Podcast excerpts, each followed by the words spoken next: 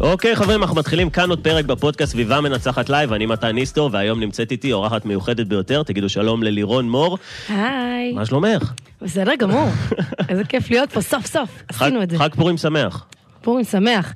לא. באתי עם המיני מאוס, אמרתי נחסוך זה- את זה מהצופים, אחר כך. אני אגיד לך מה טוב בפודקאסטים, אף פעם לא יודעים מתי זה הוקלט. נכון. עכשיו יודעים, זה היה בפורים. נכון, אז אה, בדיוק. מעניין מתי עוד יקשיבו לפרק הזה. נכון. אז לירון, באמת תודה רבה ש-. שהגעת. למי שלא מכיר אותך, תני לנו כמה מילים על עצמך, שקצת נכיר טוב יותר. אמ, אז אני לירון, אני בת 38, יאללה, לא מאמין שאני אומרת את זה, זה נשמע זקן. אה, התחלתי את הדרך שלי בגיל 25, אה, צילמתי סרטונים תמימים ליוטיוב, לא הבנתי עדיין עד הסוף מה אני עושה, ומאז אה, עברו 13 שנים, והיום אני הבעלים של בית הספר לעסקים, זה הלך והשתכלל לאורך השנים אה, שהשנים אה, עברו. וזה מה שאנחנו עושים, מלווים עסקים לבנות, לקחת את החלום שלהם, את הכישרון, את העיסוק שלהם שהם למדו ולהפוך אותו לעסק. זהו. מדהים, את, אפשר להגיד שאת מהוותיקים בתחום הזה של העסקים, כי זה משהו שנכנס, גם כל העולם של ההתפתחות אישית ועסקים, זה כאילו נכנס יותר ל... אני נחשפתי לזה רק לפני כמה שנים, אבל את עושה את זה כבר כמה זמן? אמ, אני עושה את זה 13 שנים, וואו. מ-2009. למען האמת, את עוד ההתפתחות לפני האישית- שזה היה מגניב. עוד לפני שזה היה מגניב. כן. זה היה הכי מגניב שאני עשיתי את זה. הייתי נוסעת על אופניים ב... בפארק הירקון ומצלמת את עצמי. עכשיו, זה לא היה ב- ב- באייפון, זה לא כזה. נכון, זה היה סוני היה לקחת- אריקסונים כאלה. או... כן, זה היה כאילו לקחת מצלמת כיס קטנה, לצלם את עצמי, להוציא אחרי זה את הכרטיס זיכרון, להכניס אותו ללפטופ, לערוך את הסרטונים במובי מייקר.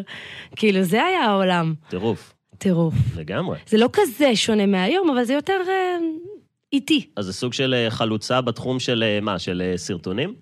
של וידאוים? כן, כן. כן. של וידאו, של שיווק, של שיווק דיגיטלי. אני חייבת אבל להגיד לך שעם כל השכלולים שנהיו בעשור האחרון, העקרונות הם אותם עקרונות. שום דבר לא השתנה ברמת עקרונות. לגרום לאנשים להכיר אותך, לחבב אותך, לסמוך עליך, לקנות ממך, סיים סיים. אז הכלים השתפרו, אז יש לנו אינסטגרם, יש לנו פילטרים, יש לנו פודקאסטים, יש, יש לנו... טיקטוקים עכשיו? יש טיקטוקים, אבל והדבר הבא שהמציאו גם. כן. בדיוק, הפלטפורמות השתנו, אבל העקרונות, אותם עקרונות. מדהים. אז תראי, גם את וגם אני מתעסקים די באותו הדבר, אנחנו עוזרים ליזמים, לבעלי עסקים, להגדיל את עצמם, אה, להיחשף יותר ברשתות החברתיות, ואחד הדברים, בדרך כלל בתוכנית הזאת מגיעים לנו הרבה, הרבה יזמים גברים, וזה... זה כיף גם, אני אדבר איתך גם על זה, על למה לדעתך אה, אולי יש יותר אה, יזמים גברים מנשים, אני אשמח גם, לפחות איך שאני נחשף לזה. זהו, אולי- אז בדיוק חשבתי על זה, כן, כי זה קטע, כי אמרת לי, אני מחפש נשים להביא לתוכנית, וכאילו אין לי מספיק. זה מצחיק, כי בעולם שלי יש מיליון נשים מעניין. ויש, ויש מעט גברים שאני כאילו מצליחה לשים לב אליהם, או שאני פתאום מגלה מישהו חדש, אבל אני חושבת שזה מאוד מאוד הסביבה שלנו, מה אנחנו מחפשים, מה אנחנו רואים, מה, מה, מה קורה סביבנו. אה, יש, יש הרבה מאוד נשים. אליך לסדנאות מגיעים בעיקר גברים? כן, יש לנו, כן, כן. זה קטע, כי אנשים מתחברים לאנשים בסוף. דומה מושך דומה. נכון, כן. יותר נשים מעדיפות, נראה לי.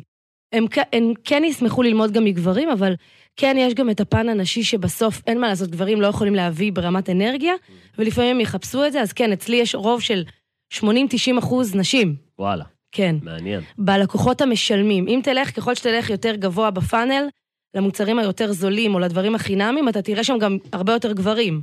אבל ככל שמתקדמים למקומות שבהם אנשים משקיעים כסף, אצלי זה יותר נשים. היום מה הערוץ המרכזי שצופים בך, שנחשפים אלייך? אה, אני חושבת שאינסטגרם, אינסטגרם. יש לך הרבה עוקבים. והפודקאסט שלי נהיה מאוד? חזק. אה, קרוב ל-30 אלף כמעט, אני... זה מטורף? כן. אני לא יודעת כבר להגיד מה זה מטורף. אני, לפני איזה ארבע, חמש שנים, נכנסתי חזק לאינסטגרם. כאילו היה לי אינסטגרם שנים, אבל זה היה באופן אישי, וכל הפעילות העסקית הייתה בפייסבוק. לפני איזה חמש שנים אמרתי, טוב, אני עושה shift לאינסטגרם, הבנתי את הקונספט, התחלתי, התאהבתי בזה, התחלתי להעלות מלא דברים, לעשות את זה בעקביות, ואני זוכרת שהיו לי איזה 1,100 עוקבים, ושמתי לעצמי יעד, אמרתי, לירון, 20 אלף עוקבים, כאילו, בואי נגיע לשם. אז הנה עכשיו אני ב-28 וחצי, וכאילו, החיים לא שונים בהרבה. כאילו, בסוף חשוב לי שאנשים יבינו שלשים את היעדים ואת המספרים זה מעולה, כי זה מקדם אותנו, אבל בסוף העבודה היא אותה עבודה. גם אם יש לך 30 אלף עוקבים, גם כשיהיה לי 100 אלף, אני עדיין אמשיך להעלות סרטונים.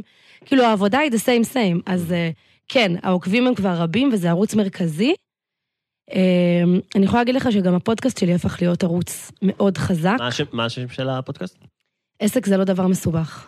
כמו הספר שלי. אוי, רציתי להביא לך ספר. טוב, יש לי באוטו, אני אביא לך אחר כך. אוקיי. אז, אני אה, הבאתי לך, אגב. כן? כן, אז שלי, לשרוף את הספינות. וואלה. טוב. אז הנה, אנחנו נעשה החלפות, משלוחי מנות.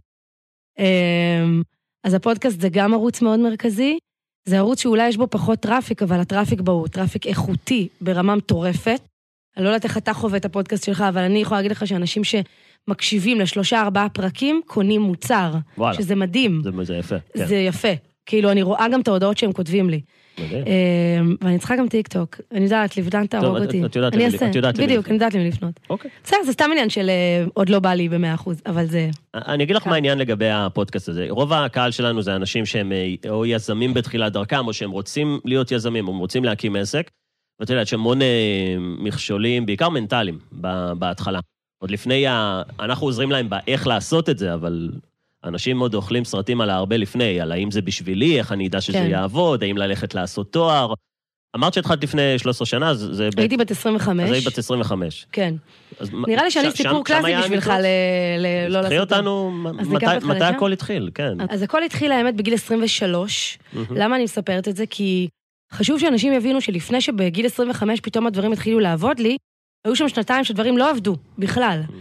בעסק אחר, אני מספרת את זה גם בספר שלי וגם הרבה, בוובינארים וכזה, אני כן מספרת. התחלתי מעולם השיווק הרשתי. אם אתה מכיר פירמידות, multi level multi mark... level marketing. כן, בדיוק. כמו הרבלייף. כמו הרבלייף, בדיוק. אז... אבל אני אקח אותך עוד צעד אחד לפני זה. אני תמיד רציתי להיות בעלת עסק, או אישה מצליחה, או אחת שעושה כסף. לא ידעתי לקרוא לזה בשם, אבל היה לי ברור שאני רוצה לעשות משהו גדול עם משמעות. אבל בתוך תוכי היה דיסוננס שאמר, אני לא צריכה כל כך הרבה שנים ללמוד כדי לעשות את זה. אני בן אדם מאוד ביצועיסט. ככל שאני הכרתי את עצמי לאורך השנים, ובמיוחד בשנים האחרונות, אז אני גם מגלה על עצמי הרבה הרבה דברים שזה, אני גם מאוד חזקה בנומרולוגיה בשנה האחרונה, אז מאוד קל לראות גם במספרים שלי שאני בן אדם שצריך יותר פרקטיקה ופחות תיאוריה, כאילו, אבל ידעתי את זה על עצמי. מה? ניתן לך לנתח את... מה זה, לפי תאריך לידה? כן, מה אתה היחידה שלך? 12 לשישי 90. יואו, אני כזאת זקנה, אימא'לה. אה, טוב, עוד מעט נעשה את זה. ומתן זה השם הפרטי היחיד שלך? כן, סבבה, טוב, אחר כך נעשה. מעניין. אז בקיצור, בגיל 23. היה לי דיסוננס. מאוד רציתי להצליח, אבל כולם מסביב, מה הקולות שאנחנו שומעים? או באמת לכי תלמדי, לך על המסלול הבטוח. לך על המסלול הבטוח, או המסלול שכאילו בטוח יוביל אותך להצלחה, לכי תתמקצעי כמה שנים בשכר נמוך באיזשהו מקום, נכון? לא משנה באיזה תחום כזה, זה מין אמרה כזאת שנאמרת. מי מי אמר לך את זה? מי האנשים ש... לך- דווקא לא ההורים שלי, אני חייבת להגיד שההורים שלי, שניהם, הם לא בתלם, שזה משהו שלי נתן הרבה מה הם עושים? ביטחון. הם, הם, הם שני הצדדים. אימא שלי היא שכירה כל חייה, אבל קרייריסטית כל חייה, וגם היא אין לה תואר ו, ולא למדה וכזה, אחת שכאילו הניסיון וה, והיכולות. ואבא שלי הוא היזם, הוא הבעל עסק, שגם הוא בלי תואר, בלי זה, פשוט בלהבין במה אני טוב. במקרה שלו זה גם היה עסק משפחתי שהוא המשיך, ויש לי את הצד היזמי ואת הצד ה- הכאילו יותר מסודר, אבל שניהם לא דחפו אותי לתואר, כי לשניהם לא היה תואר. שזה כל כך מגניב. כי זה חזר לי כל כך הרבה דרמות. ובכלל, אף פעם בבית לא היה לי קטע כזה של תביאי ציונים גבוהים, שזה כזה, יש לך אחים, אחיות? זה כזה הגיוני. כן, יש לי אח ואחות, מה את? אני, אני הבכורה. אה, אני גם. כן? כן. גדול. מעניין. מעניין. כן. מעניין מה זה אומר. אמ, אז בקיצור, רציתי מאוד להצליח, אבל לא הסתדר לי בראש המשוואה, שזה הולך לקחת לי הרבה מאוד זמן והרבה מאוד שנים. ואני אספר עוד פרט שהוא כן חשוב בסיפור שלי, שהייתי בערך בת 18 בערך, ההורים שלי התגרשו. זה היה כזה תהליך של כמה שנים עד שהם נפרדו לגמרי, וכשיצאתי כאילו לאזרחות אחרי הצבא, אז כל הבית שלי היה מאוד מעורער. כאילו לא היה לי שם ביטחון אה, כללי, כי ההורים שלי היו מאוד עסוקים בגירושים שלהם, ולא היה להם עכשיו להרעיף עליי כספים, ללכת ללמוד ברייכמן וכמו כל החברות שלי, כי אני מגיעה משכונה די אה, עמידה, לא יודעת להגיד אם עמידה, גדלת- אבל כן. גדלת בתל אביב? גדלתי בצפון תל אביב תמיד, וכמה שזה נדמה שאנשים שכאילו מגיעים משכונה כזאת, אז אין להם עניינים של השוואות, וכאילו הכל מגיע להם בקלות, ממש לא. כי גם לא הייתי מהמיליונריות של השכונה. הייתי כאילו הרגילה, אבל זה בשכונה של הרבה אנשים עם כסף, אז אתה תמיד מרגיש פחות. כן. והבנתי שאני צריכה להצליח בכוחות עצמי. רציתי מאוד להיות מעצבת פנים, זאת האמת. וואלה. אני מאוד מתעניינת בעיצוב, אני אוהבת דברים יפים, אה, וחשבתי שזה היה צריך להיות המקצוע שלי. וניסיתי להתקבל, ולא התקבלתי לשלושה מקומות. ובתור בחורה עם הרבה ביטחון עצמי שהיה לי, ותמיד הייתי כזה מדריכה בצופים, ועומדת מול אנשים, ובצד, רגע, כאילו... באיזה שבט היית? הנשיא. הנשיא? כן? וואלה. מתי? איפה אתה היית? בהרצליה, באר שפה. אה, טוב, הרצליה זה כאילו עולם אחר כשאתה ילד. זה כאילו מדינה אחרת. כן, בטח. רק מה בתל אביב זה... זה. לא, אני כל פעם מוצא קווים אה, דומים בינינו. נכון. מתן גם... אה, טוב, תכף נראה את המספרים שלך. אה, כבר יש לנו מספרים משותפים. אז בקיצור, זה היה הדיסוננס. אין לי כרגע את התקציב, אין לי את ההורים שיתמכו בי כרגע, או שיתעסקו בי, או שידחפו אותי עכשיו ללמוד ברייכמן חמש שנים, או ארבע שנים, או לא יודעת מה. אין לי זמן לעשות אה, מסיבות אה, אלכוהול על הדשא ולחפש את עצמי. אני צריכה להתקדם מהר. מה, מאיפה הגישה? רגע, זה לא הגישה של ה... נכון, אבל זה היה הראש שלי תמיד. אתה מבין למה אני בן אדם כזה מדהים? מאיפה, אבל, אבל מאיפה זה הגיע? כאילו... זה הגיע מתוך איזושהי אינטואיציה פנימית מאוד מאוד חזקה. עכשיו, שלא תחשוב שהיה לי קל, כי היום אני מספרת לך את זה, וכאילו יש לי הרבה מאוד ביטחון בדרך שלי, אבל אז כן. זה היה אפוף בהמון המון בא לי לדבר ספקות. איתך לפני אה, ש- 17 שנה, 15 שנה. נכון. כן. אז אז כאילו ידעתי בפנים מה נכון, אבל עדיין קודם כל פחדתי להגיד את זה בקול רם. היום אני מדברת על הקטע הזה של, של תואר ולא תואר, הרבה יותר בביטחון. בשנים הראשונות שלי בעסק אני מאוד פחדתי לדבר על זה. אני גם לא בן אדם שאוהב להיות ב- ב- ב- בכסחים עם אנשים, לא, לא רציתי לי להתחיל לריב. אז אמרתי, טוב, אני אעשה מה שטוב לי, מרגיש לי בבטן שתואר זה לא בשבילי. ואז חבר הציע לי את העולם הזה של השיווק הרשתי, זה כאילו נפל לי בול, כאילו בטיימינג. כן. אני רוצה עסק, יש כאן עסק, כל מה שאני צריכה לעשות זה להשקיע 5,000 שקל, להזמין כמה חברים, אתה יודע, ככה, כאילו, חשבתי שזה, להזמין כמה חברים, והדבר הזה יתגלגל, וגם אני אשפיע על העולם, אני אעשה כסף, טה-טה-טם, הכל היה נראה נורא ורוד. ואז אתה יוצא לחיים האמיתיים, אתה מתחיל להזמין חברים לפגישות, כי זה מה שלימדו אותי, ואתה מתחיל לחטוף כאפות מימין ומשמאל, חברים שיורדים עליך, גם הייתי צעירה, תחשוב, זה כאילו לא התאים, הקדמתי את זמני. כן. ביג טיים. הייתי בת... אז הייתי בת 23. מה לבחורה בת 23, ולעכשיו בואי, בואו לבנות עסק. חברים שלי רוצים להשתכר, כאילו, ללכת למסיבות של סטודנטים, כאילו, מה... לא רלוונטי כרגע. וואו. אבל אני הרגשתי שאין לי זמן. אין לי זמן לשנים האלה. אה, זה מטורף, היום שאני אומרת את זה, זה כאילו, זה... אבל ידעתי את זה בתוך תוכי. ובמשך קרוב לשנתיים ניסיתי לקדם את העסק הזה, קבעתי מאות פגישות. הייתי מזמינה את החברים של ההורים שלי לפגישות, כי כן בסוף היה לי את ה... היה לי את הביטחון בעצמי ותמיד ידעתי לדבר. אבל עדיין חטפתי לא אחרי לא אחרי לא, וגם מי שהצטרף אליי פרש אחרי חודש. אז עד שאתה מתחיל להרים משהו, הם פורשים לך. זה עוד יותר כאילו גומר לך את הביטחון ואת הרוח במפרשים. הכי הרבה שהצלחתי להרוויח בעסק הזה היה 6,000 שקל, זה היה החודש הכי טוב שלי בשנתיים האלה. ever. רוב החודשים היו 1,200, כאילו.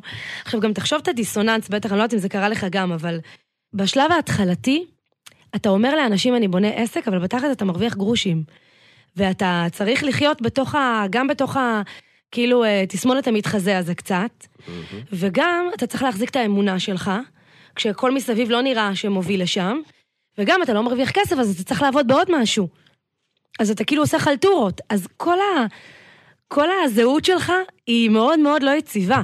היא מאוד, אה, אתה אומר, אתגרים מנטליים, היא מאוד מאוד מאתגרת, מנטלית. הבן אדם אומר, אני עושה משהו, אבל עדיין לא הוכחתי את עצמי, גם, בדיוק. גם בעיני עצמי. נכון, ואתה יודע מה זה אנשים מבחוץ. הם רוצים תוצאות כאן ועכשיו, הם אוהבים כאילו, אוי, נו, זה מדברת שטויות, זאתי אומרת איזה ולא איזה זה. תגובות קיבלת בשנתיים האלה מהסביבה? כי זה משהו שאנחנו פוגשים הרבה אצל אנשים שיוצאים מהעדר, אנחנו קוראים לזה. כן. כל מי ש... אה, שלא הולך במסלול המקובל. אז אה, קודם כל יש לי סיפור אחד שאני ממש זוכרת, שהוא גם כתוב בספר שלי, של זוג חברים, חברה וה, והבן זוג שלה שהיום נשואים.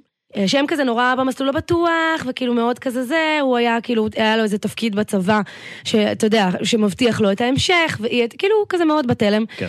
ואני זוכרת שאני התחלתי בהתחלה, שזה חלק אגב מכל הקונספט של הדברים שאני מלמדת, זה גם המון המון תודעת שפע וחשיבה חיובית, והרבה מה שנקרא לשים הצהרות חיוביות, של משפטים אה, חיוביים, של דברים שאני רוצה, וזה היה תלוי בחדר שלי. והם הגיעו אליי, והם ראו את הפתקים האלה, ואני זוכרת את הסיטואציה, שהם כאילו מגלגלים עיניים, והוא כזה, "פפ, לירון, איפה את ואיפה 20 אלף שקל? כאילו, היה לי שם, אני מאושרת להרוויח 20 אלף שקל, משהו כזה. אה, אפרמציות כאלה? כן. בדיוק, אפירמציות חיוביות. ו... ואני זוכרת את זה, וכאילו זה רגע כזה, שכאילו העלבון, ואני אומרת, לירון, תנשמי, את גם לא מתווכחת, את גם לא נכנסת לעצבים עם אנשים, ואני זוכרת שהם הלכו ממני, וכאילו, ועוד רציתי להציע להם את העסק, להיות כאילו, אתה יודע, בשיווק רשתי אתה צריך להציע לכולם. רציתי להציע להם, אבל הם אפילו לא נתנו לי את ההזדמנות, כי הם כל כך זלזלו בי. ואתה יודע, אני תמיד אומרת צוחק מי שצוחק אחרון, כן. אה, כי זה נורא כיף לפגוש את האנשים האלה בגלגול הזה. אני אגיד לך מה העניין, כשצוחקים על מישהו לפני שהוא צוחק אחרון, כשצוחקים עליך זה גורם להרבה אנשים לפרוש. ו- או, נכון. או להגיד זה לא בשבילי. נכון. והיה לך איזה משהו מול החברים שלך, כשהם צחקו על ה-20 נכון. אלף, שכאילו את לקחת נשימה ו- והיה לך את האורך רוח הזה להגיד, עזבי אותם, הם לא מבינים, תתמקדי בעצמך. כן, ו- וזה אנחנו פוגשים שאין להרבה אנשים, נכון. הסביבה שלהם היא הראשונה לכבות אותם. משפחה, נכון. וח- משפחה וחברים. נכון. אה, זה ממש ממש נכון, ואני זוכרת שההורים שלי, נגיד, עוד פעם, הם לא ירדו עליי, אבל כשהם ראו שכבר עוברות קרוב לשנתיים, והדבר הזה לא מתקדם, הם התחילו, אתה יודע, לדאוג לי. כן. כאילו קצת לרחם עליי, לדאוג לי. אני כבר מתקרבת לגיל 25, אני זוכרת שמבחינתי גיל 25, זה היה משהו משמעותי, זה כאילו החצי הזה בין ה-20 ל-30. אז כזה, לירון, בואי תתאפסי על עצמך, הדבר הזה לא מתקדם. גם לא התחלתי ללמוד, כי אמרתי, אני לא רוצה ללמוד כלום, אני רוצה להתעסק בזה. זה מה שמעניין אותי כרגע. אז אני, כאילו, השעון מתחיל לתקתק. את לא לומדת, החברים שלך כבר מסיימים תואר ראשון, עלק, כאילו, who cares, אבל לא משנה. ו... אתה יודע, התחילו להעסיק אותי כל הדברים שמעסיקים בחורה בת 25. כאילו, עם מי אני אתחתן, מי כזה, כאילו, מה יהיה איתי, כאילו, כל הדברים האלה. הבן זוג שלך הוא גם אה, יזם. נכון, אבל אני הכרתי אותו, טוב, זה גם סיפור שאני אספר אחר כך, כי זה קשור. כן, זה גם קשור, אבל הוא לא התחיל כיזם, הוא התחיל כסטודנט כשאני הכרתי אותו, אני מדרדרת את נתת כולם. לו כמה סטירות נראה לי. כן. ועדינות, עדינות, ולאט לאט, נתתי לו השראה בעיקר. אני, אגב, אני, אחד הדברים שאני לא עושה, שזה האופי שלי, זה לא אומר שזה נכון או לא נכון, אני לא אומרת לאנשים, טוב, עזבו הכל, זה, זה, זה. יש אנשים שלא מתאים להם, יש אנשים, אני נגיד בן אדם קצת אה, חנון בקטע הזה, אני נגיד את העסק שלי, מגיל 25, כשנחשפתי לעולם השיווק והתחלתי לקדם את מה שאני עושה היום, עבדתי בעוד עבודה במקביל, וזה נתן לי שקט. אז היה לי את העבודה... בשנתיים האלה בין 23 ל-25? לא, בין 23 ל-25 ברור שעוד עבדתי, כי הייתי חייבת איכשהו להרוויח כסף, זה ברור. אוקיי. אבל בגיל 25 קרה משהו, זהו, זה מעניין אותי. אז בוא נספר, מה- מה אוקיי. קרה בגיל 25? בדיוק, כאילו, בוא משהו- נספר על, ה- משהו השתנה ה... שם. נכון, על הטוויסט.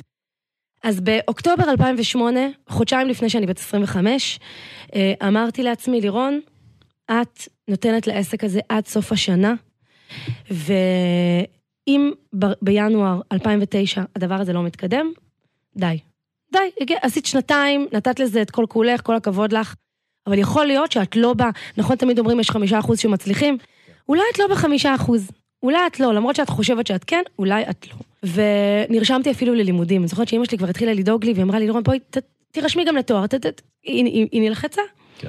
נרשמתי ללימודים, לימודי פסיכולוגיה, שזה כאילו גם משהו שעניין אותי, אתה יודע, שיווק, פסיכולוגיה, בסופו של דבר זה אותו דבר, במילים אחרות. התפתחות אישית, כל העולם הזה היום, אני מבינה שאני בעצם עושה את זה רק בדרכים אחרות. כן. אני גם כל הקטע של העיצוב אני עושה בדרכים אחרות, עם הסרטונים, עם העיצוב הגרפי וכל זה. נרשמתי ללימודים, חזרתי לעבודה הקודמת שלי כדי להרגיע את עצמי כלכלית, ואמרתי, אני כרגע שנייה שמה את העסק בהולד. רגע, בחודשיים הקרובים אני שנייה נותנת לעצמי רגע להיכנס למסלול קצת יותר רגוע, קצת יותר בטוח. ואז קרה משהו. פייסבוק היו בחיתולים, זה היה ממש השנים הראשונות. נכון, כל מה- 2008 בערך התחיל. בדיוק. אז אני, היה לי פייסבוק, כי אמרו לפתוח פייסבוק, החברים, כן. כדי להעלות לשם תמונות מדרום אמריקה ומכל מיני כאלה. Mm. חשבנו שזה כמו גוגל פוטוס כזה, אף אחד לא הבין מה זה. אז התחלתי ככה להיות שם קצת, ופתאום נחשפתי לסרטון של, הסרטון הזה נגע בי, כי אני יודעת, אני זוכרת את המשפט שהיה בו. הוא אמר, תפסיקי, או תפסיקו, לא זוכרת, תפסיקו אה, להציק לאנשים עם המוצר שלכם, ותגרמו להם להגיע מרצונם. Mm. זה כאילו נגע לי בנקודה הכי כואבת, כי הרגשתי קרצייה לאנשים, שכל הזמן ניסיתי לקבוע איתם פגישות. הרגשת שזה מה שאת עושה. כן, ואמרתי, זה גם לא מתאים לי. אני בן אדם מתוחכם, אני לא בן אדם נודניק, אני בן אדם שאנשים מתמגנטים אליו, משהו לא הסתדר לי במשוואה. ואז אמרתי, אוקיי, ראיתי סרטון, עברתי לעוד סרטון, עברתי לעוד סרטון, אתה יודע, העבירו אותי בפאנל. עברתי עוד סרטון, עוד סרטון, עוד סרטון, בסרטון החמישי, היה שם קורס לשיווק ב-1,500 שקל, 1,497 ליתר דיוק. זה עושה את ההבדל. חד משמעית. ואני זוכרת את הרגע שאני אומרת לעצמי, fuck. אוקיי, אני חי... לא, אני חייבת את הקורס הזה. כאילו, אפילו שאמרתי שאני כרגע שמה את העסק ב hold, אני, אני חייבת, אני חייבת להירשם לקורס הזה. עכשיו, אין לי כסף, כי כבר הצלחתי להביא את החשבון שלי למינוס עשרת אלפים שקל, שהיום זה מגוחך בעיניי, אבל אז, לבחורה אה, בת לא, 25, זה- בלי זה- עתיד, זה דרמטי. זה דרמטי ברמות. מה זה זה עשרת אלפים? זה על העשרות אלפי כבר. ואני אומרת, יואו, יואו, יואו, שרפתי את כל הכסף של הלימודים על העסק שלא הצליח. אוקיי, מה אני עושה עכשיו? ואני זוכרת את עצמי מתחננת לאימא שלי, אני אומרת עכשיו לירון, תגייסי את כל יכולות המכירה שלך, כי כן עבדתי אגב בעגלות, לא סיפרתי את זה קצת לפני זה, שזה עוד דיסוננס שהיה לי, שאני סלזמנית, וזה לא מצליח לי, שזה עוד משהו מעצבן. שזה אגב קורה להרבה מאוד אנשים שיוצאים ממשרות בכירות בכל מיני ארגונים, והם כאילו תותחים, הם היו שם תותחים. ואז בעולם העצמאי הם nobodies, ופתאום כל הקלפים לוקחים לך את כל הקלפים, אז זה גם דיסוננס שקורה להרבה אנשים. אז אמרתי, טוב, לירון, תגייסי את כל יכולות המכירה שלך מהעגלות, את עכשיו הולכת לשכנע את אמא שלך לקנות לך את ה-1500 שקל האלה, את הקורס. והצלחתי, אחרי כמה שכנועים, הצלחתי. והיא אמרה לי, זה ה-1500 שקל האחרונים שאני משקיעה בשטויות שלך, למרות שבאמת, היא מה זה הייתה אחלה, ומה זה רצה לתמוך בי, היא גם הייתה מיואשת כבר.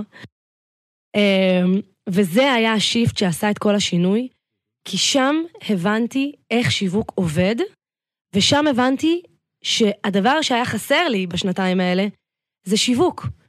אני בעצם פניתי ישר לאנשים ממכירה, דילגתי על השיווק. כן, קפץ ישר למכירה, נכון. ישר, קפצתי ישר למכירה, לאנשים שהם בכלל, הם, הם לא מתעניינים.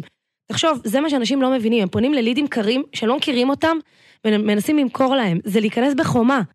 למה הסרטונים עובדים כל כך טוב? למה התאהבתי בווידאו? זה היה אגב השיעור השלישי בקורס. הגעתי לשם חולה עם חום 39, ואני אמרתי לעצמי, אין לירון, את גוררת את עצמך מהמיטה, את באה לקורס. כאילו, אני זוכרת, זה היה אה, זה היה שיעור קורס אה, פרונטלי? פרונטלי. בהרצליה. ארבעה מפגשים, הראשון עסק בדפי נחיתה, השני עסק בכתיבה שיווקית, השלישי עסק בווידאו, והרביעי עסק בלחבר את זה כאילו לאיזה פאנל או משהו אני כזה. לא יודע מי זה, אבל זה מהחלוצים. ה- מהחלוצים חלוצים, אסף הנעמן הלל, מכיר אותו? האמת שלא. חמוד. הוא היה איתי בשיווק, הוא עשה את הקורס הזה לאנשי שיווק רשתי. הוא היה איתי- גם בשיווק הרשתי, וגם הוא לא הצליח שם. ואז הוא עשה איזה קורס של איזה אמריקאי, וככה הביאו את זה לארץ. ככה עושים את זה. ככה עושים את זה בדיוק. אז uh, השיעור השלישי היה על וידאו, ואני זוכרת שגררתי את עצמי עם 39 חום, אבל אמרתי, oh my god, זהו, זהו, מצאתי את ה... זה, זה אני. אני הייתי מדריכה בצופים, אני הייתי מש"קית חינוך בצבא, אני יודעת לדבר לאנשים, תביאו לי את המצלמה. גם הייתי בנקודה, אני לא יודעת אם הייתה לך נקודה כזאת של הגב לקיר, אבל הייתי בנקודה שכבר השפלתי את עצמי כל כך הרבה מול אנשים שמכירים אותי, שאמרתי, מה זה עוד סרטונים ביוטיוב? מה זה בשביל להיות סרטונים ביוטיוב? מה אני כבר יכולה להפסיד? כן, לא, מה זה- אני זה כבר יכולה נכון לעשות? אבל, זה נכון אבל. את יודעת, תמיד נותן דוגמה של אה, קים קרדשיאן. איך היא נהייתה מפורסמת? אין לי מושג. יש איך? איזה סרטון שדלף שלה. היא עושה גדול. שם אה, כל מיני דברים. ואני אומר, אחרי שדבר כזה יוצא לאוויר, אתה בלתי מנוצח. כי מה הכי גרוע שאתה יכול לעשות? נכון, כאילו כבר ראו אותך בסרטון סקס. נכון.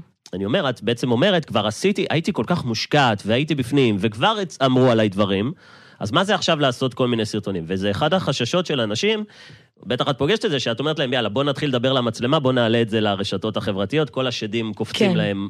אז לך לא היה את זה, כי כבר היית, אה, כבר היית בתוך המשחק הרבה זמן. קודם כל, לא האמנתי שמישהו יראה את זה. אוקיי, בוא נתחיל מזה. זה לא כמו היום, כל אחד יש לו סלפי, מצלמה, ערוץ אינסטגרם, ערוץ יוטיוב, ערוץ זה.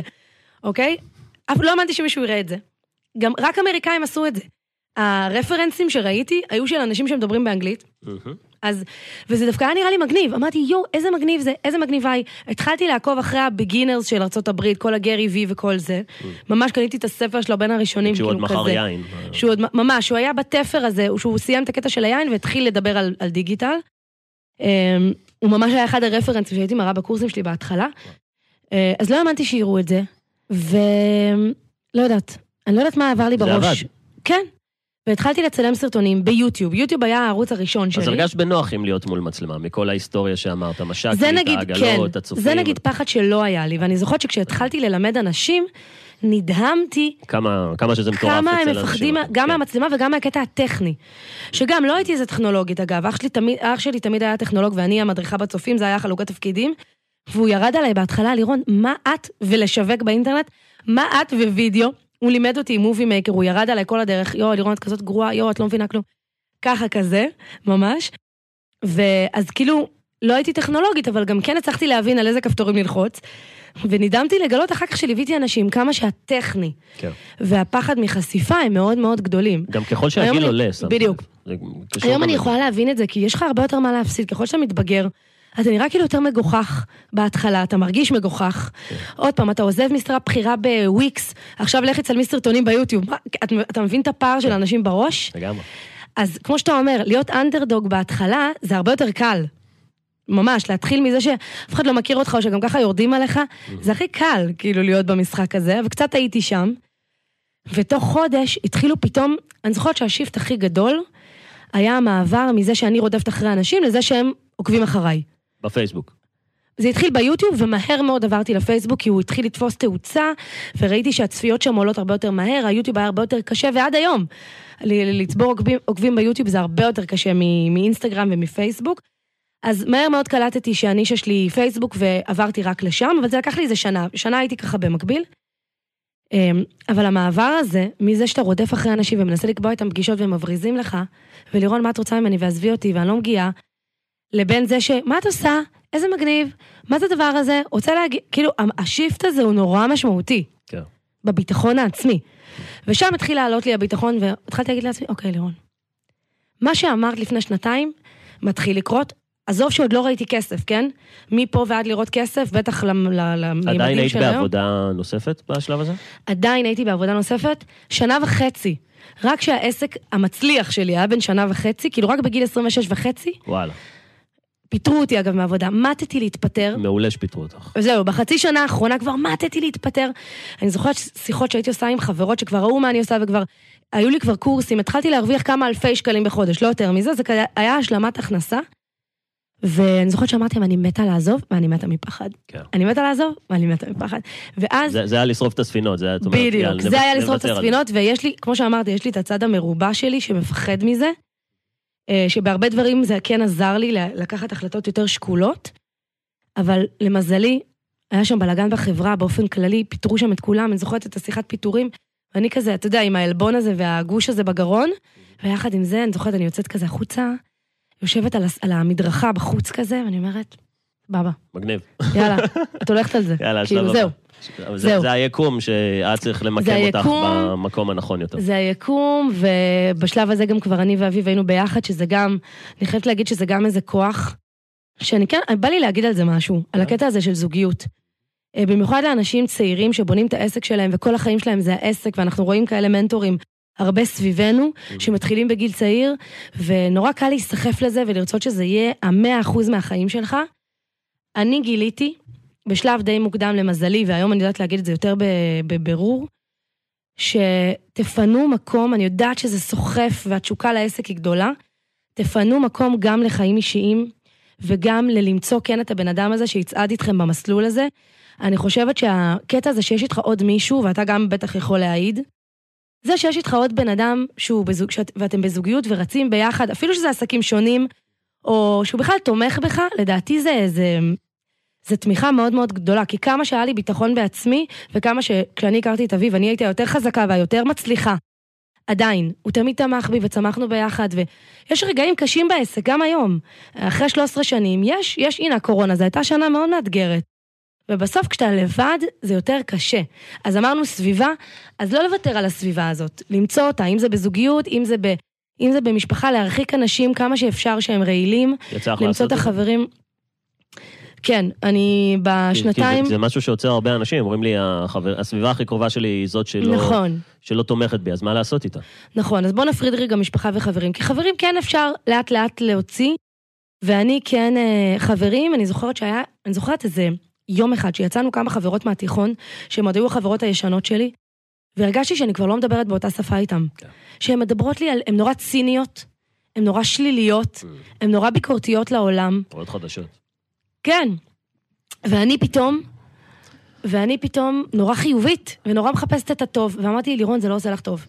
ואמרתי, זהו, אני לא העולם- יוצאת... העולם תורן שלך בכלל נהיה שיווק וכסף ועסקים. ו- נכון, בטח- וחיוביות, וכאילו, פתאום על לרדת על אנשים, על להיות צינית על אנשים, זה פתאום לא עבד לי.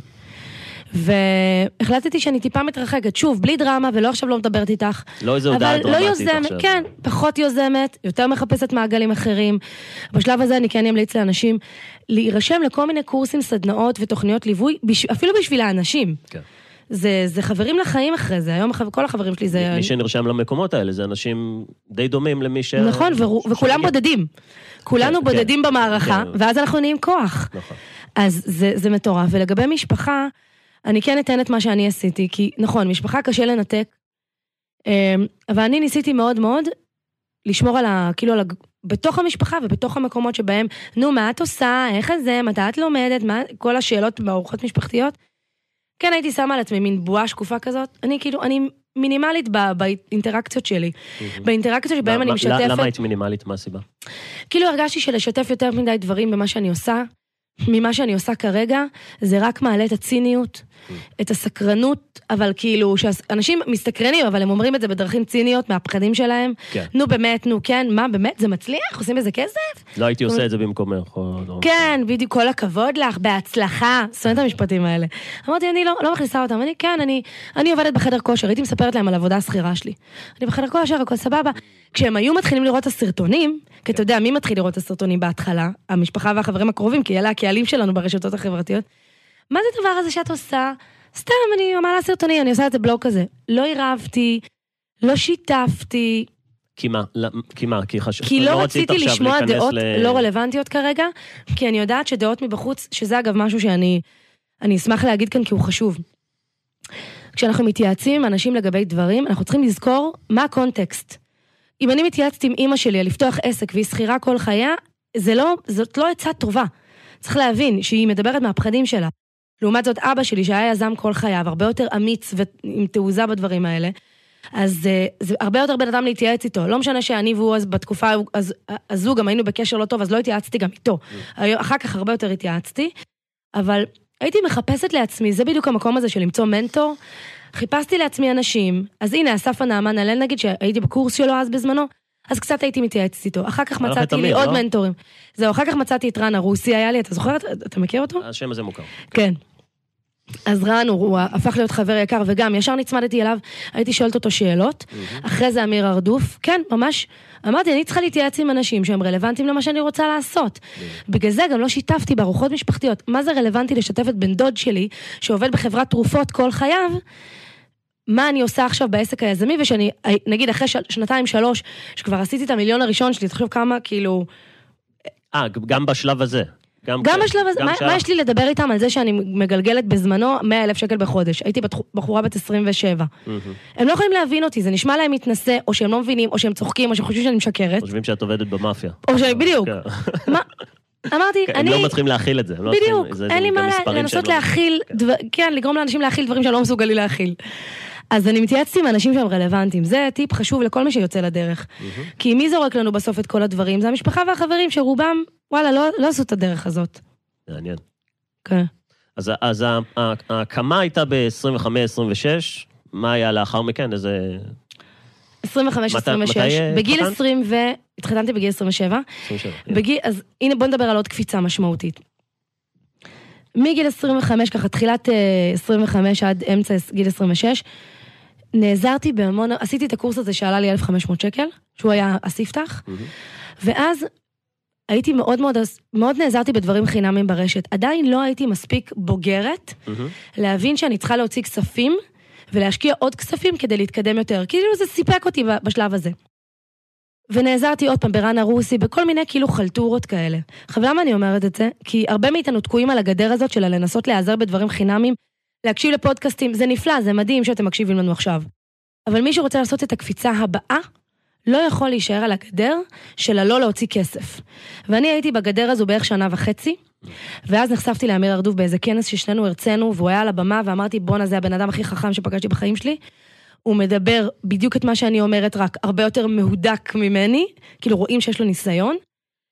ואמרתי, אין, אני רוצה ללמוד מהבן אדם הזה. ואז שמעתי שהתוכנית שלו עולה איזה 40 אלף שקל. אמרתי, פפ, איפה אני ואיפה זה? כן. למרות שטכנית, כבר אה, העסק שלי התחיל להכניס כספים, אבל שוב, זה באלפי שקלים, זה ב-12 אלף שקל, זה בחמוד כזה. זה עדיין לא, אתה לא חושב להשקיע סכומים כאלה. ו... והוא עשה לי אבל טריק יפה.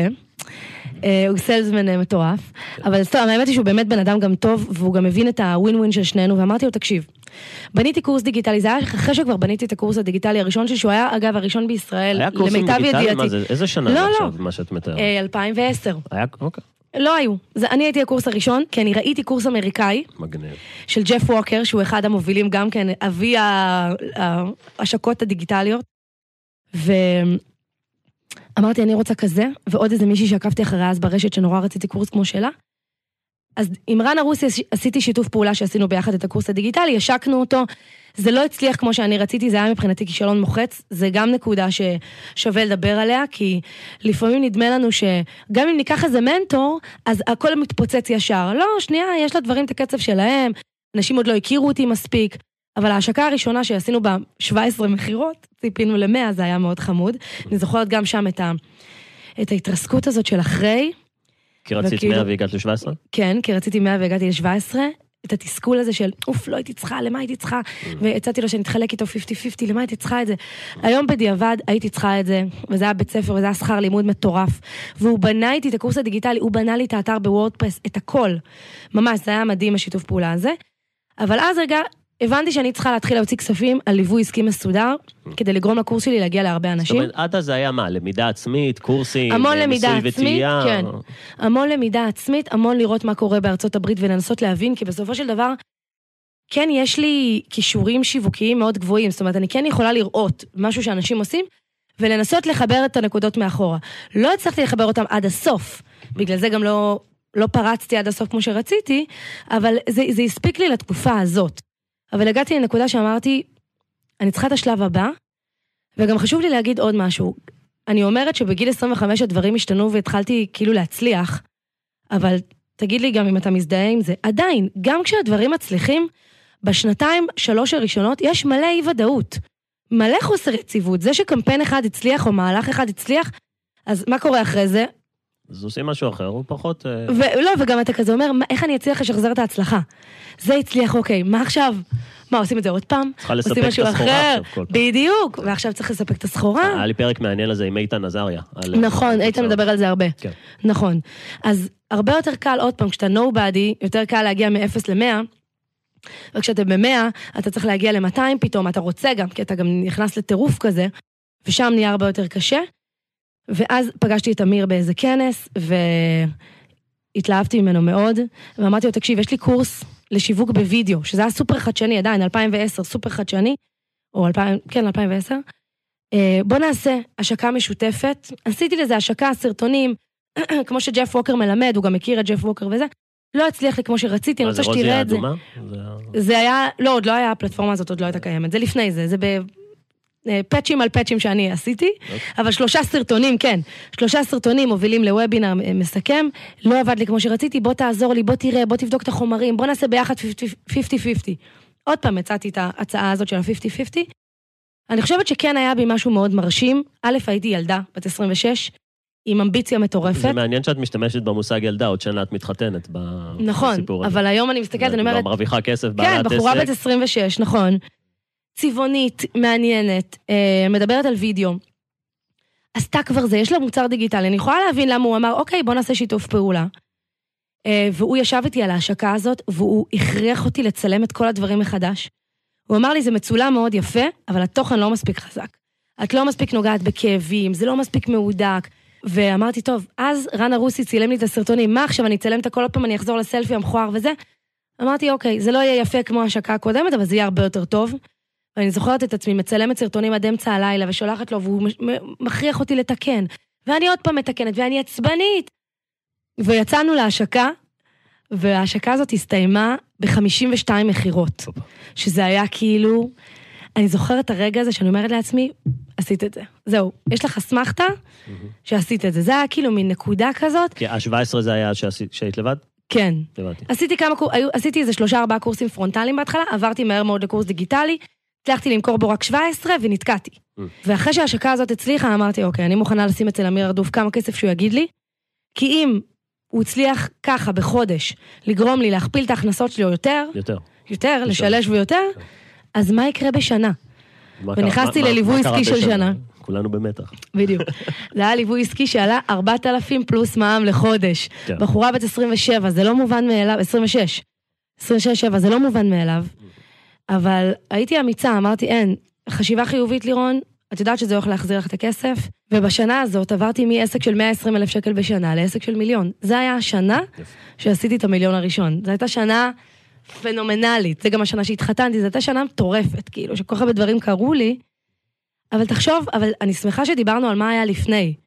כי אני אכלתי חרא לפני, חשוב שאנשים יבינו את זה. אני מגיל 23 עד גיל 27 אכלתי חרא. כאילו, באמצע כבר התחלתי קצת לקצור את הפירות, אבל... היה איזה שלב שכבר עמדת על במות, אמרת, ועשית סדנאות. מתי זה? כן, בקטנה כזה. כן. אבל שוב, עם, עדיין עם המון המון חוסר ביטחון. ובשנה הזו אני חושבת ששם כאילו הפכתי מאחת שבודקת אם העסק שלה יצליח, לאחת שאומרת, אוקיי, יש לי עסק. אוקיי, אני פה להישאר. זה, זה, ואז התחלתי לגייס את העובדים הראשונים שלי, ומשם עברו ש... עוד 11 שנים. ואני עדיין פה. מטורף. אני, אני, החלק של הפתיחה, אנשים תמיד אומרים, לקח לי שלוש שנים או שנתיים, והם פשוט אומרים את זה במשפט, אבל זה שלוש שנים. זה כל יום. נכון. זה, זה להצליח, זה לא להצליח, זה כסף, זה חששות, זה מה יגידו, זה איך אני... זה לא להירדם בלילה, ו... וואו, כמה לילות בלי שינה. אימא'לה. כן. אני רק בשנתיים, אני רק בשנה האחרונה, אני חייבת להגיד, חזרתי לישון ממש טוב. וואלה. כן. רגע, יש לך ילדים, לא? יש לי שלושה ילדים, אז זהו, אז הקטנה שלי בדיוק, היא סיימה את שלב הלא לישון. אז זה משולב גם עם שלושה ילדים ועם חוסר שינה של ילדים, אבל זה גם משולב עם הרבה סטרס של העסק. אני בשנה האחרונה עשיתי מהלך, וזה מדהים איך, אתה יודע, לא משנה כמה אנחנו מתפתחים, יש עוד מהלכים, יש עוד התפתחויות. אני עד לפני שנה ניהלתי גם את. העסק שלי הפך להיות עסק וגדל וגדל וגדל. וזה הופך להיות חברה עם איזה 15 איש ויותר. ואני הייתי המנכ"לית של הדבר הזה, עכשיו זה מורכב. זה להיות גם, תחשוב כמה כובעים. זה להיות, קודם כל הפרסונה, לירון, שמכירים ברשתות. שתיים, להיות לירון הבוסית והמנהלת, שזה לא פשוט, ולקחתי שם מלא עזרה בניהול ובללמוד להיות מנהלת, לגייס ולנהל אנשים. שלוש, זה להיות אימא, ואתה יודע, זה השנים הראשונות והריונות ולידות, שנים שלוקחות מלא זה אנרגיה. חבר'ה לכל מי שאומר שאין לו זמן, תקשיב. בדיוק, בדיוק. ו... אז זה שנים של הרבה סטרס, לא יעזור, זה המון המון, ובשנה האחרונה הכנסתי מנכ"ל, בשנה וחצי האחרונות. אה, אז החצי שנה הראשונה שלנו ביחד הייתה מזעזעת, מחרידה, עם קורונה באמצע וזה, אבל אחרי שהוא נכנס לעניינים והדברים התחילו להתייצב, אז מאפריל שנה שעברה, הנה ממש אנחנו סוגרים שנה, שאני וואו, חזרתי לישון בלילה, כאילו. ותראו כמה זמן זה לוקח, גם כש... הרבה פעמים אנשים אומרים, אה, לירון יש לה עובדים. אה, לירון יש לה מנכ"ל. לא. אתה מביא מנכ"ל, אתה משלם לו הרבה כסף, וזה לא. עובד. את בתודעה כבר המון שנים. כאילו, את, מה? את מוכרת כבר הרבה מאוד זמן. נכון, אז הלקוחות שלי הרבה פעמים אומרים, אוי, נו, לירון כבר יש לזה, אוי, כבר עושים לה את הפרסום. מה זה עושים לה את הפרסום? מי מצטלמת לסרטונים? מי עדיין מצלמת סרטונים באייפון ושולחת את זה לעוזרת שיווק שלה שתעלה את זה לזה? אני. מי מכיר כל טקסט במודעות? כאילו, תשכחו מהסיפור הזה שמישהו יעשה בשבילכם את העבודה. Nobody's coming. אז מעניין אותי מה את אומרת באמת על איזון, על uh, work-life balance, אה, משפחה, כן, זוגיות. שאלה טובה. כאילו, אני רואה שאת הבן אדם אז היום אני יודעת. קודם כל, אני עובדת על עצמי כל הזמן. אמ, אני יכולה להגיד שאיפשהו כשאתה נהיה הורה, מתחיל שם האיזון באופן טבעי, כי אין לך ברירה. אין לך ברירה. בדיוק. משהו פתאום חותך לך את היום באמצע, את שעות השינה, את התשומת לב. רצית, לא רצית. בגלל זה אני אומרת, גם כל מי שכאילו נורא נורא ברבק על העסק שלו וכזה, כרגע זה כל עולמו, אל תוותרו גם על הדברים האחרים, הם, י... הם ייצרו לכם איזון שהוא טוב. כאילו הקטע הזה שאנחנו חושבים שילדים עוצ- עוצרים את ההצלחה, בהתחלה זה נראה ככה, אבל בסוף זה מייצר איזשהו איזון שהוא בעיניי כן בריא, ומאפשר לעסק להתקדם בצורה הרבה יותר שפויה, ולנו להיות עוד דברים בחיים חוץ מבעלי העסק והפרסונה שאנחנו. אמ, אז אני חושבת שבילדה השנייה שלי, התחלתי לעבוד חזק מאוד על העניין של איזון, כי שם כבר אתה לא יכול. בילד אחד עוד אתה יכול לג'נגל, בילד שני אתה כבר בקריסה טוטאלית. אה, ושם התחלתי לעשות המון המון עבודה, עוד פעם של חזרה לאיזונים, ולקחתי מלא סוגים של טיפולים לאורך השנים. למדתי NL, לא, לא למדתי NLP בתור, כדי להיות מטפלת, אבל עשיתי כמה טיפולים. אגב, הייתה לי חרדת טיסות מטורפת שטיפלתי בה עם NLP, וזה גם משהו שקשור לעסק שלי, כי תמיד בעס, בחזון שלי אני גם נוסעת הרבה בעולם בעסק שלי, ו, ונהיה לי פתאום חרדת טיסות באמצע החיים, זה לא הסתדר לי, כאילו, זה לא יכול זה להיות. נגד החלום. זה נגד החלום. אז הלכתי לפתור לא את זה. עושים את זה. בדיוק, אז עשיתי NLP ועשיתי תטא הילינג ועשיתי תקשורים ולמדתי נומרולוגיה שנה שעברה בקורונה, שזה גם הטיס אותי עוד כמה רמות למעלה. עשיתי מלא מלא דברים של התפתחות אישית, אז אני אומרת, תשקיעו בעצמכם, כי בסוף זה, זה המיכל הראשון שצריך להתמלא. כי זה עובר אחר כך לעוד 15-20 איש ברמת הצוות ועוד אלפי אנשים ברמת לקוחות ועוקבים, ואם אתם מרוקנים או שאתם ב- בטרפת, אתם, זה עובר. אמ, ויותר ויותר, אני חושבת שבשנתיים שלוש האחרונות אני עוד יותר כאילו מאוזנת אפילו. מעניין. אני, הנה ראית כמה קשה היה להביא אותי לראיון היום, לא כי חבר'ה, היא אני... עסוקה. לא בגלל שהיא עסוקה, בגלל שאני כבר לא, אני הייתי יכולה לדחוס ולצמצם וזה, אני כבר לא במקום הזה. אני כבר לא אדחוס שבע פגישות ביום, אני לא שם. כן. אז אנשים יחכו או שאני אגיד לא. הסתכלות אחרת, אני כן. אני כבר לא שם. זה לא שווה לי. הבריאות שלי, אין מה לעשות, אנחנו גם מתבגרים. זה מתחיל להשפיע, באמת. ההתקפי חרדה שהיו לי לפני כמה שנים שטיפלתי בהם, אבל זה מגיע מעודף של מעמסה. Mm. החוסר שינה בלילה, העצבנות הזה, כן. לא, לא, אני לא שם כבר. באנו ליהנות. זה נפתר בסוף. זה נפתר, ואני אגיד לך עוד משהו שאני כן רוצה, ש... אני מניחה שמי שמקשיב זה גם הרבה חבר'ה צעירים וגם בתחילת הדרך.